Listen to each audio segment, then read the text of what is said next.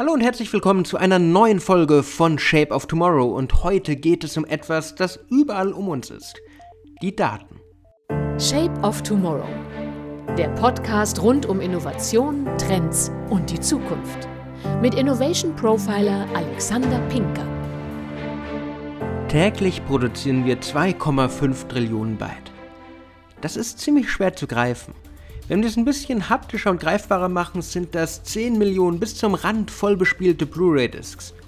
Wenn wir die alle übereinander stapeln, haben wir viermal die Höhe des Eiffelturms.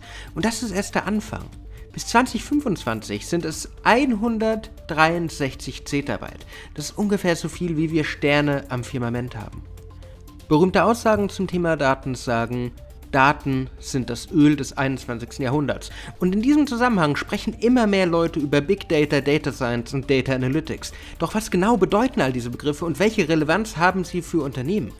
Das möchte ich mir in dieser Folge mit euch anschauen und möchte euch Klarheit geben in diesem ganzen Begriffe-Dschungel. Was bedeutet das? Welche Grundlagen muss man da kennen? Welche Disziplinen verbergen sich dahinter wirklich? Und fangen wir mal an mit Big Data. Big Data beschreibt, wie der Begriff schon so schön sagt, große und komplexe Datenmengen, die sich durch ihre Schnelllebigkeit und ihr wenig ausgeprägtes Strukturiertsein, ihre wenig ausgeprägte Strukturierung auszeichnen.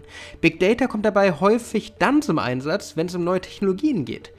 Künstliche Intelligenz, Internet der Dinge, auch Industrie 4.0 brauchen große Daten, brauchen Big Data. Sie brauchen große Datenströme, um überhaupt Muster zu erkennen. Die KI muss viel Trainingsdaten haben, muss viel unterscheiden können, um zu sagen, darum geht's, darum geht's, darum geht's. Sie muss Sprachdaten haben, wenn sie Sprache erkennt. Sie muss Textdaten haben, wenn sie Text verstehen soll. Wenn sie zum Beispiel eine Conversational AI ein Chatbot ist. Dafür braucht es Daten. In diesem Datenmeer muss sich daher Big Data wirklich aktiv suchen. Ich muss Daten sammeln, ich muss analysieren, ich muss Möglichkeiten zur Datenspeicherung bieten. Aber Daten sind dann doch schnell ein bisschen chaotisch. Das heißt, um aus diesem ganzen Datensumpf, aus diesem ganzen Datenpool überhaupt Mehrwert zu ziehen, brauche ich Data Analytics und Data Science. Data Analytics oder auch Datenanalyse beschäftigen sich mit der Untersuchung der Daten. Sie sollen helfen, Muster und Schlussfolgerungen innerhalb der vorhandenen Daten und Informationen zu vermitteln, um Prozesse oder Strategien zu optimieren und neue Erkenntnisse zu gewinnen. Das heißt, wir müssen wirklich schauen, welche Daten eignen sich wirklich für die künstliche Intelligenz. Ist es eine Image Recognition, wo ich vorher beim Training nur die bestimmten Objekte markiert habe? Wie gehe ich mit Videos um? Wie markiere ich Audiofiles? Wie markiere ich Störfelder in den Audiofiles?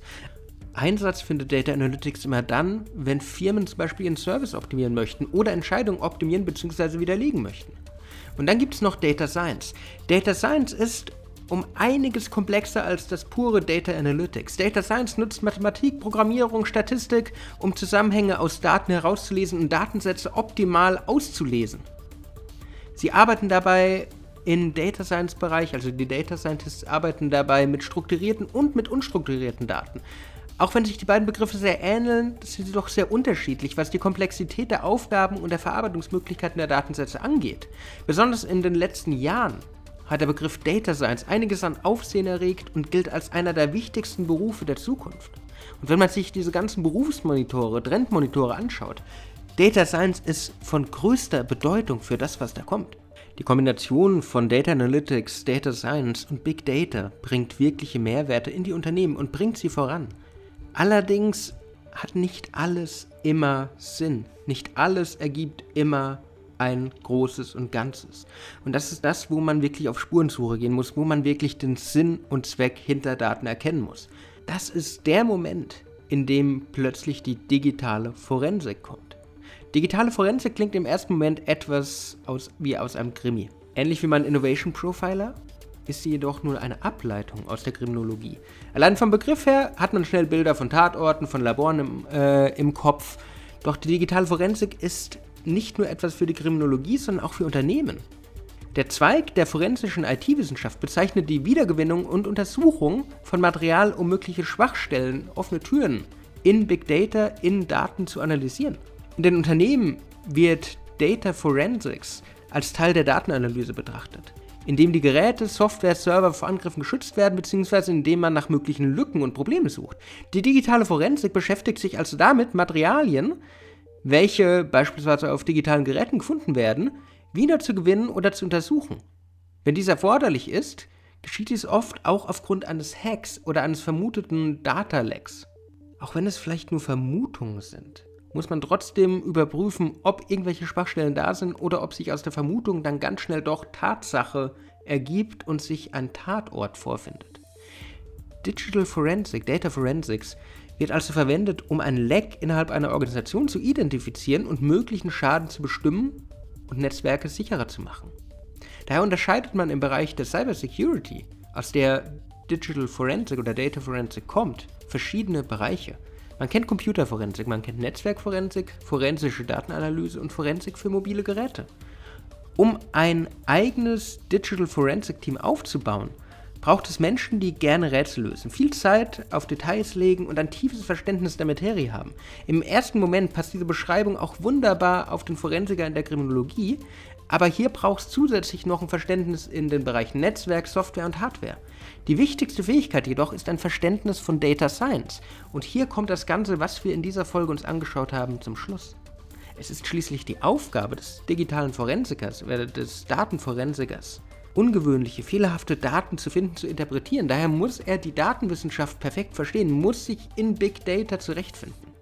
Und nachdem Cybersecurity in unserer Welt der Daten und vernetzten Prozesse immer mehr an Bedeutung gewinnt, muss auch die Spurensuche im digitalen Raum immer mehr in den Fokus genommen werden. Das frühzeitige Erkennen von Gefahren, von Angriffsstellen muss heute Teil des Alltags eines Unternehmens werden. Die Spurensuche im Cyberspace ist daher ein Beruf mit Zukunft, in dem man sich heute bereits sehr gut weiterbilden kann. Welche Erfahrungen habt ihr mit Daten gemacht? Welche Potenziale seht ihr hinter den riesigen Daten, die in den nächsten fünf Jahren auf uns zukommen? Ich würde mich freuen, wenn ihr mir eine Mail schreibt. Ich würde mich freuen, eure Meinung zu erfahren. Wenn euch die Folge gefallen hat, würde ich mich außerdem über ein Like, über ein Follow freuen. Sonst hören wir uns nächste Woche wieder. Und ich wünsche euch eine wunderbare Restwoche. Bis dann. Shape of Tomorrow der Podcast rund um Innovation, Trends und die Zukunft. Mit Innovation Profiler Alexander Pinker.